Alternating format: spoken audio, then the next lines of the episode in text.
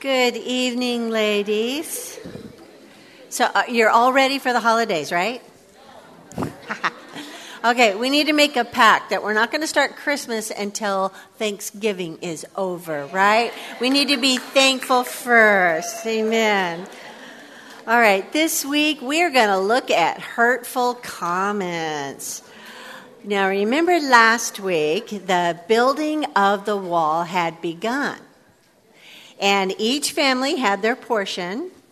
And likewise, each one of us in God's family, we have a purpose in God's family. And the, the foot is not more important than, say, the eyes or the brain. I mean, every part is important in the body of Christ. Um, we also learned that we're not to fear the calling God has placed on our lives. Uh, we're not to resist that calling and think that you know what's best because you know what God created you for a specific purpose. So, since He created you, that would be like saying somebody who created a hammer well, doesn't want to be used as a hammer, they want to be a screwdriver. I mean, that's just kind of silly, right? So, anyway, He created each one of us for a specific purpose. And if we don't know what our calling is, then just ask God and he will answer you. He wants you to know your wants you to know the purpose that he has for you. And then we ended the study with that amazing verse found in Ecclesiastes 4 9 through 12. And it says, Two people are better off than one, for they can help each other succeed. If one person fails, the other can reach out and help. But someone who falls alone is in real trouble. Likewise, two people lying close together can keep each other warm. But how can one be warm alone? A person standing alone can be attacked and defeated, but two can stand back to back and conquer. Three are even better, for a triple braided cord is not easily broken.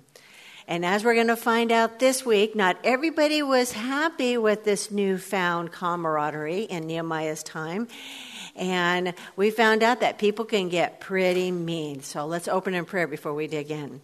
Uh, Heavenly Father, we are so blessed to have uh, this amazing scripture. I mean, the, the life of Nehemiah is something to, to be looked at and and to learn the lessons that he has learned through following you, through keeping his focus on you, and not all the troubles around him.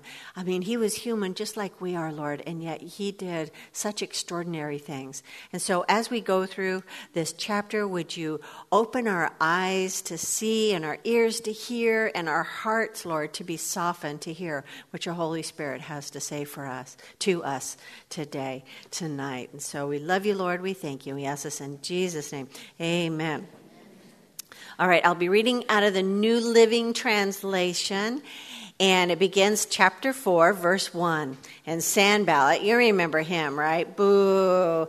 And he was very angry when he learned that we were rebuilding the wall. He flew into a rage and mocked the Jews, saying in front of his friends, and the Samaritan army officers, What does this bunch of poor, feeble Jews think they're doing? Do they think they can build the wall in a single day by just offering a few sacrifices? So it's important to note that when he was saying this in front of the Samaritan army, that, that that means he was trying to discredit the Jewish people in front of an army that he had control of. He was the governor, therefore he could tell the Samaritan army to attack the Jews. And so he's just trying to get his all, you know, his little army together so that he can uh, overthrow God's plan for for the Jews. And let's look at what they were saying to the Jews. They called them a bunch of poor and feeble or weak people. And of course, the people didn't think that they could finish it in a day. That's just a ridiculous statement. So he's just kind of throwing out comments to, to hurt. They had no purpose but to just discredit and make the Jewish people look a little foolish for trying to build the wall. And by mocking the fact that the people were offering sacrifices to God, they were mocking the faith of the Jewish people. And there it's never a good idea, especially to a already hurting people. Proverbs 17:5 tells us those who mock the poor insult their maker, God. those who rejoice at the misfortune of others will be punished. So these guys are going to get their comeuppance, aren't they? Now, especially, you know, if the people that they're trying to persecute are just seeking after doing God's will and nothing else. And then verse 2 continues on. Do they actually think they can make something of stones from a rubbish heap and charred ones at that? Of course, they're still being sarcastic and trying to mock. And mocking always seems to go in this direction. You know, they over exaggerate the conditions, you know, they're just trying to influence people around them and spin it so that it sounds worse than it really is. So they were mixing a little bit of truth with a whole lot of lies. Now, the stones they were using were simply the stones that used to be the wall that had been torn down by an army. And so it's not going to be that difficult to just pick up the same stones and rebuild the wall. And then he says, and they're charred. Well, anybody who knows anything about rocks, have you ever made one of those uh, uh, fire rings out of rocks? You know, we do it when we're camping and backpacking and stuff. And yeah, they'll get a little dirty. They might get some soot on them, but it doesn't hurt the rocks to get a little hot. So the fact that they're charred makes no difference at all. But remember, he's just trying to get the people upset, discourage them. And then, verse 3 Tobiah the Ammonite, who was standing beside him, remarked, That stone wall would collapse if even a fox walked along the top of it. So, you know, bullies are an interesting lot, aren't they? Uh, they begin to make ridiculous statements, even to the point of lying and exaggerating, just so that they kind of get the crowd into the mocking. And they do this so that they can sway those people to kind of bring them over to their point of view. And their actions can come from a variety of emotions. Uh, usually the, the bullies are insecure, and that's exactly what Sanballat and Tobiah was. They were bullies, and they were in need of more power. They wanted to keep that power, and of course, you know, I'm sure money was involved in that because if the people, the Jewish people, became prosperous, then he probably figured that maybe he'd start losing out there. So, what we learned before is that they were bullying because they liked having the Jews in a less than ideal situation. They liked the fact that the Jews were unprotected and that they could take advantage of them. They liked the fact that the Jews were despondent, they were discouraged. Uh, they liked uh, to keep them in their difficult situation. And they figured if, the longer they were despondent and in this difficult situation, then they would lose hope and they wouldn't want to continue building the wall. That was their whole uh, uh, reason for doing this. So the, he wanted the people to stay in despair, and Sanballat and Tobiah wanted the morale of the Jewish people to to be brought down so that he could control them. And so verse 4 then says, Then I prayed, Hear us, our God, for we are being mocked. May their scoffing fall back on their own heads, and may they themselves become captives in a foreign land. Do not ignore their guilt. Do not blot out their sins, for they have provoked you to anger here in front of the builders. So, again, what do we see Nehemiah doing?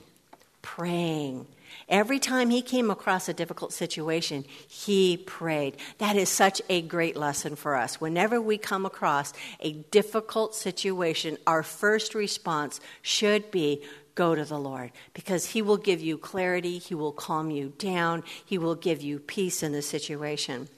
He didn't lash out and return insult for insult. Instead, he let God take care of those mockers. And of course, Nehemiah had some ideas of what he would like God to do. Um, he wanted the scoffing to fall back on their own heads. He wanted them to become captives in a foreign land. He didn't want God to ignore their guilt nor blot out their sins. And he's going, okay, but you know what? I trust you, God. And I know that you are a just God and that you will give them what they have deserved. And so always remember that our God is just and he will deliver punishment as he sees fit because oftentimes we don't see the whole situation. And so he looks right into the heart of the matter. He sees our hearts. Some of you may be saying, He does. Oh, I don't know if I want that. But you know what? He knows. He knows and He loves you. So, verse 6 then continues At last the wall was completed to half its height. So, they're really working hard here around the entire city, for the people had worked with enthusiasm. You know what? God answered Nehemiah's prayer. And the people weren't discouraged. All the mocking, all the lies, all the harassment, it didn't work. Instead, they were enthusiastic. Hey, let's get this done. And they were now halfway done. And morale was up, and the people knew that God was on their side, and they were excited. But, verse 7, those two guys again. But when Sanballat and Tobiah and the Arabs, Ammonites, and Ashdodites heard that the work was going ahead and that the gaps in the wall of Jerusalem were being repaired, they were furious. It's like, oh man, all of our, our mocking didn't work. All of her, our harassment didn't work. And they all made plans to come and fight against Jerusalem and throw us into confusion. So now they're kind of uh, they're upping the harassment and they're now resorting to violence. Now, when bullies don't get their way, that's usually what happens, isn't it? First, they start to mock somebody. You know, we see this on the playground all the time. You know, kids will, you know, you'll always have this bully, and and uh, he or she will be uh, harassing someone, and if it doesn't work, they get mad, and then they start swinging. They want to provoke.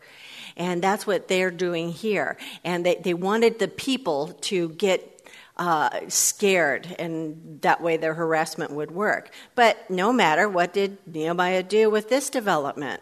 Verse 9, but we prayed to our God and guarded the city day and night to protect ourselves. Now, an interesting thing to note first they prayed, which is what they're supposed to do, and then they went into action. They just didn't sit back and say, okay, God, protect us. What did they do? They actually set up guards. And so we need to remember that. You know, yes, we can pray, but God's going to lead you to do something, He's going to call you into action. And they set up guards day and night. Now, that would be exhausting. And the people were getting kind of tired of all this. You know, first they're working hard, they're being harassed, and now they have to guard day and night lest these guys come in that had threatened them physical harm. Poor Nehemiah, I really feel for him. Verse 10 then goes on to say, Then the people of Judah, we're talking about the Jews now, began to complain. The workers are getting tired, and there is so much rubble to be moved, we will never be able to build the wall by ourselves. So they were now getting discouraged. You know, you can just imagine what Sanballat and Tobias were saying. Yeah, yeah, our harassment is finally working. And morale had begun to falter. And the people were looking at this situation instead of all that the Lord had done to that point. And that is such a, that's another great lesson for us. Sometimes we forget all of God's faithfulness of getting us through difficult situations, and now we're faced with a new situation, and it's like we completely forget what the Lord's done in the past. I know I've done that, and then the Lord will graciously remind me that, you know what, I am always faithful, and even though you don't see it, I am working behind the scenes. I'm taking care of the situation. But sometimes it's not in the timeline that we like, huh? It's like we're very impatient people, and it's like, but Lord, I want you to take care of the situation now. I don't like it, and I don't like thinking about it. I want you to take care of it. And he's just like, you know what? I've got this. It's in my timeline. When all the pieces are together, then I will act. And we just need to learn that patience. And don't let the enemy come in and overwhelm you with situations so that you begin to falter and you begin to complain, just like the Jewish people did. And then verse 11 says, Meanwhile, our enemies were saying, before they know what's happening, we will swoop down on them and kill them and end their work. So they are really upping the harassment, aren't they? First, it was just physical violence. They were probably beating up the people, and now they're saying, let's just kill them. You know, let's just end this nonsense and let's kill the people. And so, uh, look at the how it ramped up. First, they were mocking, insulting, and lying. Then they they were threatening physical harm to disrupt the work, and now they're threatening them with death. And so we will find out what happens next week. But today, let's look at some of the lessons that we learned from this passage. Uh, years ago, I was involved in an organization, and uh, they didn't care who they hurt. Gossip was taken to like a whole new level backstabbing was a constant, and everyone was self seeking, self promoting. I mean, who would ever think that the PTA at my boys' school was going to be that harsh, right? But it was. But you know, but uh, uh, in, in all seriousness, though, in the world, we should expect people to be looking out for number one. It's just what humans do that are that, that don't have the Spirit of Christ in them. They don't know how else to act except whatever they can get. And so people in the world will act this way. However, in the Christian life, we are called to die to ourselves.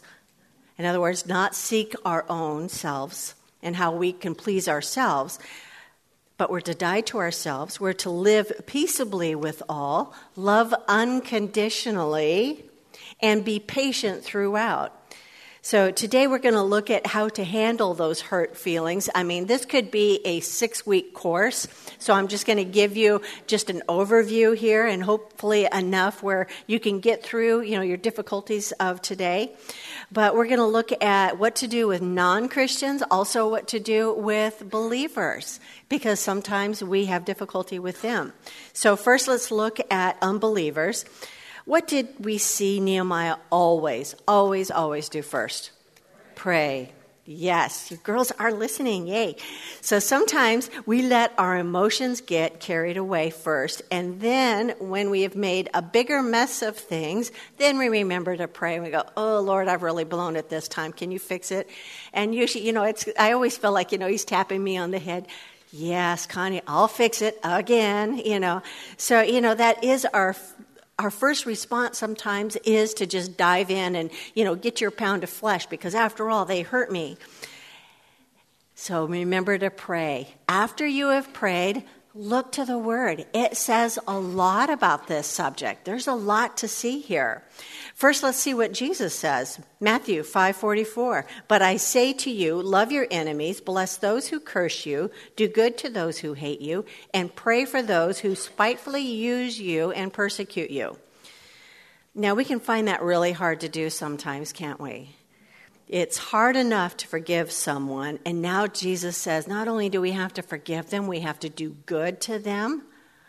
I mean, we could see this play out in uh, a lot of you ladies came from work and you work jobs that are sometimes very uh, carnal because we live in a carnal world and so you will see people you know trying to crawl over you to go up the, the corporate ladder and then god says you know what you're to forgive them and you're going to wish good on them. You're going to wish God would bless them. And sometimes we go, yeah, but they're such jerks. Why would I want to want them to be blessed, right? That's our natural response. But we can never do any of this without the Holy Spirit.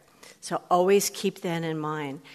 But he's saying that we're supposed to do this no matter what they've done, whether they've cursed you, hate you, spitefully use you, persecute you. That's why we have to pray first and get that filling of the Holy Spirit because then He will give us that supernatural love for those people who have come against you. Let's look at another scripture about this subject 1 Thessalonians 5:15. See that no one pays back evil for evil, but always try to do good to each other and to all people. Now, he doesn't say only nice people, he says all people. So, and if that's not hard enough, look at what Philippians 2:14 says. Do all things without grumbling or questioning. Now that's that's asking too much, right? That you may be blameless and innocent children of God without blemish in the midst of a crooked and twisted generation among whom you shine as lights in the world. If we're acting just like they are, if we are responding the same way they have treated us, we're no longer the lights in this crooked world, are we? So we need to be those examples. We need to show them a better way to do things. And first, verse 15 gives us the reason why we must act this way as Jesus commanded so that the world sees us as different, as lights. So, the practical imp- application of this in our world when dealing with unbelievers, the first thing that we always need to remember to do is listen to the Holy Spirit. He will guide you, He will teach you, He will direct you. Now, I had this happened just last week. Now, I drive down PCH on the way to church, and there's a McDonald's on the corner of PCH and uh, Western, thank you. And I love quarter pounder with cheese. That's my guilty pleasure. And every once in a while, I'll just, it's so easy. I just whip in there. I get, I get my quarter pounder with cheese, a small fry, and a large iced tea. In fact, after I got through telling this story this morning, I had to go get one because it sounded so good. but anyway, so I'm, I, I always go through the drive through you know, because I'm lazy. Um, so I, only kidding. I'm just in a hurry. But anyway, so I'm running a little bit late, right? And so I get in line and I see there's people in front of me. And so I'm sitting in the middle of the parking lot in a line. And then somebody comes in and they try to cut in and get in front of me. And I'm thinking, no, no, you're not, you know, and I'm going to, you know, I'm about ready to push them out of the way, you know. And then I, you know, then the Holy Spirit says, really? You're going to risk hitting them with your car over a hamburger. And I just like, okay, okay, Lord, I get it. I get it. Yes, I, I was about to do that. But then thank you so much. thank you so much for, for reminding me that a hamburger is not worth it. In fact, I don't know if you folks heard the story about um, the chicken sandwich at Popeyes. And it wasn't, thankfully, it wasn't our new one on PCH, but they were fighting. No, this is really sad. They were fighting over a chicken sandwich, and one of them was killed. Yeah, and I'm going, oh my goodness, how can this be? I mean, what is with people's emotions that they would kill for a chicken sandwich? It sounds ludicrous, doesn't it? But you know what? People are getting so self centered, so self focused. This is the world that we live in. This is the world that we need to be lights in you know and so boy once I, I heard that story i'm going and you know was i any better you know, risking, you know, hitting somebody's car because she was going to cut in front of me. As it was, the line went really fast. I got to church on time and everything. But, you know, that's our tendency unless the Holy Spirit says, no, no, no. And so the, the moral to this story is listen, when the Holy Spirit says it's not that big of a deal, it really isn't that big of a deal. And you need to listen to him. And because we need to understand that people without Christ are on a whole different plane than we are. They have no hope, they have no direction other than seeking their own. Therefore, of course, they're going to be difficult. They're going to be selfish. They're going to be self centered.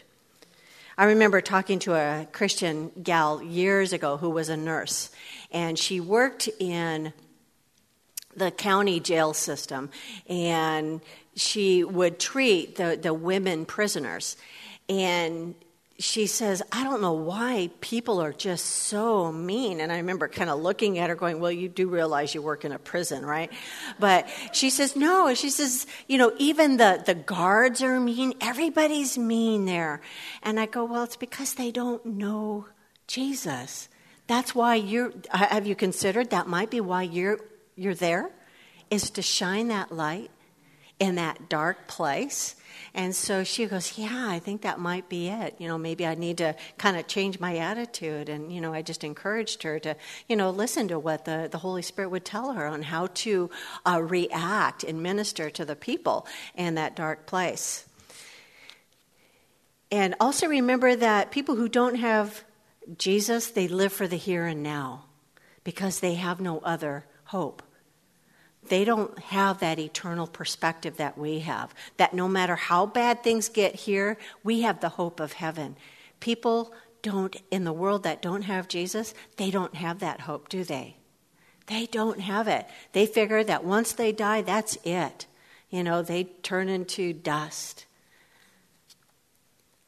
And then we also need to, re, to see people the way God sees people, the way Jesus sees people. In Matthew 9 36 through 38, he says, But when he saw the multitudes, speaking of Jesus, he was moved with compassion for them because they were weary and scattered like sheep having no shepherd. Then he said to his disciples, The harvest truly is plentiful, but the laborers are few. Therefore, Pray the Lord of the harvest to send out laborers into his harvest. Harvest. You see, we are those laborers. We are the ones that God has called to reach this, this dark world. We can't do that if we look and act just like the world looks and acts. If we are confronted with a difficult person and we, lack, we act in like kind, then our witness is blown. Look how Jesus describes these people. They're weary, they're scattered like sheep without a shepherd. That's everyone, no matter how bad or good they are, that is their condition without Jesus.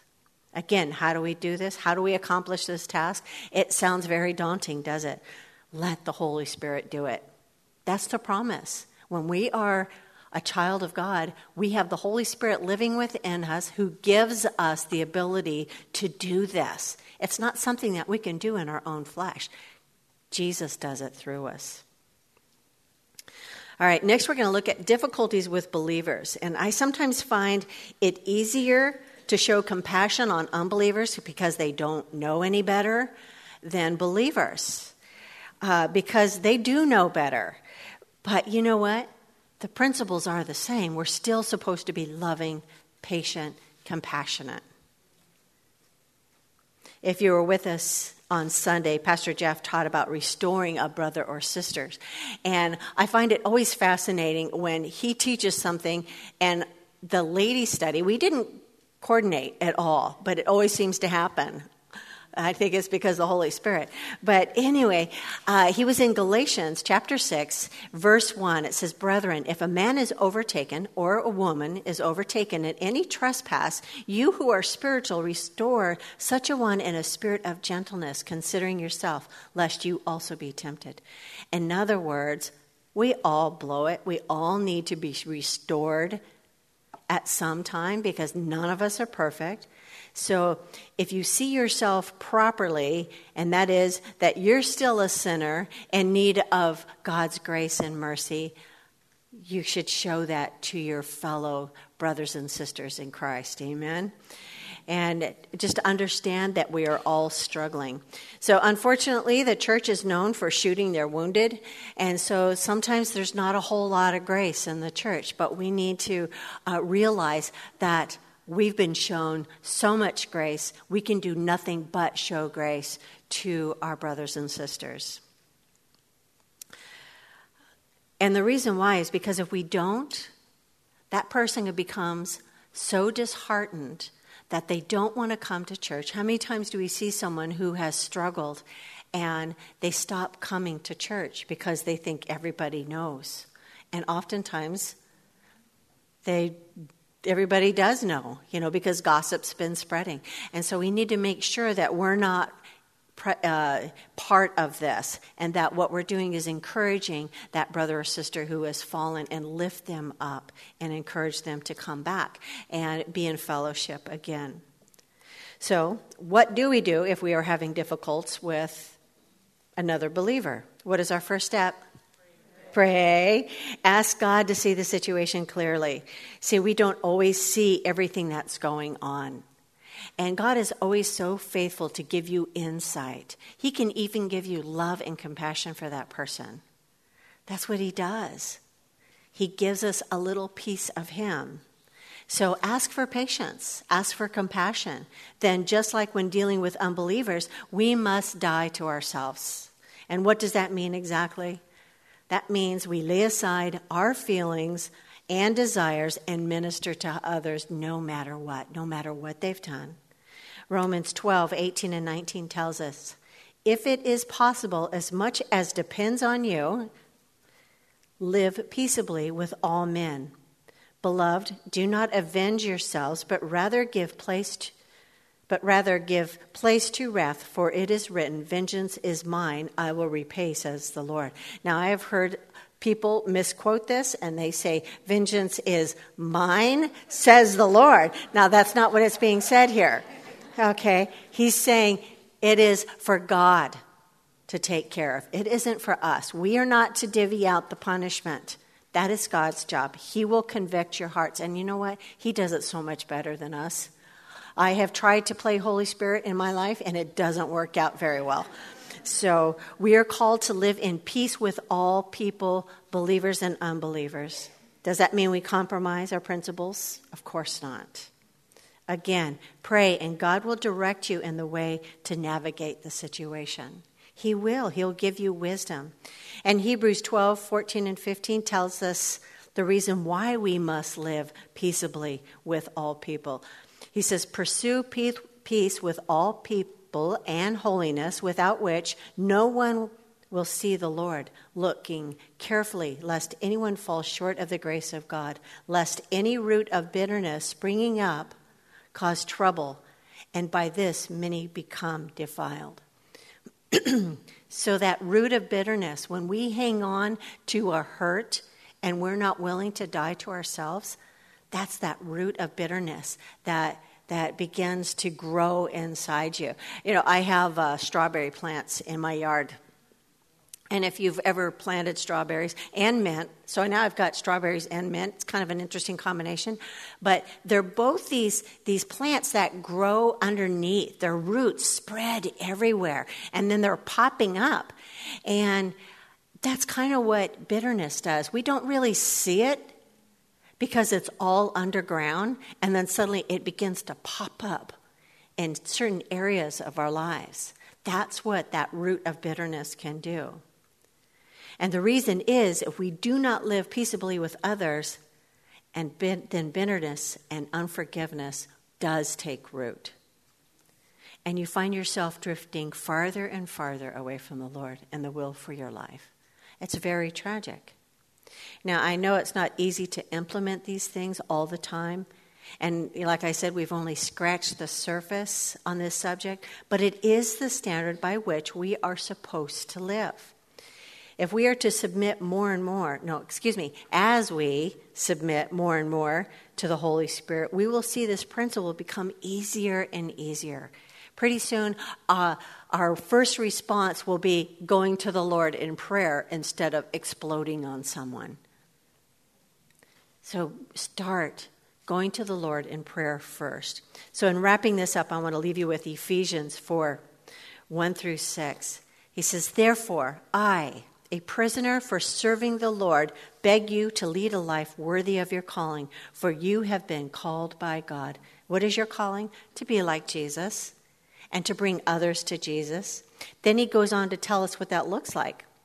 Always be humble and gentle, be patient with each other, making allowance for each other's faults because of your love. Make allowance for each other's faults. Not judging harshly, and know that you may be needing that patience and allowance from others at some point in your life because, you know, like he said, none of us are perfect. Amen. Then he goes on in verse 3 Make every effort to keep yourselves united in the Spirit, binding yourselves together with peace. You see, we're all the body of Christ. When one of us is injured, then the whole body is injured. Remember what happens when you stub your toe? It's like that affects the whole body. I mean, at least me, I am such a baby when I stub my toes. It's like I almost collapse on the ground. You know, it's like, oh, I can't take this. It hurts so much. It affects the whole body. Then he says, bind ourselves together in peace. And I love that. We're being bound together. That's like you get a rope and you tie, you know, it around the whole body of Christ. We are bound together in peace. And who doesn't want peace? That is so important. Then he goes on to say, For there is one body and one spirit, just as you have been called to one glorious hope for the future. We are going to be together for eternity. I think we need to start getting along now. Amen? and then he says, There is one Lord, one faith, one baptism. There is no other. This is it. This is it. And then he goes on to say, And one God and Father who is over all and in all and living through all. Now, this is very important fact when dealing with difficulties and differences. You see, we all have the same Holy Spirit in us. He's not going to tell one person one thing and another, we're talking about believers here, another, because he can't contradict himself. We find this a lot in um, marriage ministry and marriage counseling, where, you know, the uh, husband and wife will be at odds, and it's like, okay, you both are believers, right? Yeah. So somebody's not listening to the Lord here. And sometimes they're being called to compromise. Sometimes one is right, sometimes another one's right. So remember that we all have the Spirit of God living within us so we can overcome the differences. So, whether you're having difficulties or if someone has said something hurtful to you, please understand that we're all human. We're all sinners. We all fall at the time at times. We all need God's mercy. We all need his grace. It's how you react during those times that determine whether or not you have yielded to the Holy Spirit and desire to follow after him. Whether or not you're willing to give up your spot in the line at McDonald's. And this is how you know how to get through those hurtful things in this life. Is keeping your eyes on Jesus. And what do we do first? Pray. So let's pray. Heavenly Father, there's so much to pull out of this scripture. Help us when we go through difficult times. Help our first response to be to go to you, Lord, because you understand. There is nothing we can't tell you. And you want to hear from your children, you want to hear from your daughters. And so when we go through difficulties, when someone has said something hurtful, Lord, help us to just talk to you about it. Not talk to other people, but to you. And have you minister to each one of our hearts. Lord, we're sorry that we don't do this on a regular basis, and sometimes we do fall and we do blow it. But then, Lord, we're thankful for your mercy and we're thankful for your grace. And as we discuss this further, would you minister to each one of our hearts so that we see the value in following after your principles, Lord, and seeking uh, your wisdom in all situations?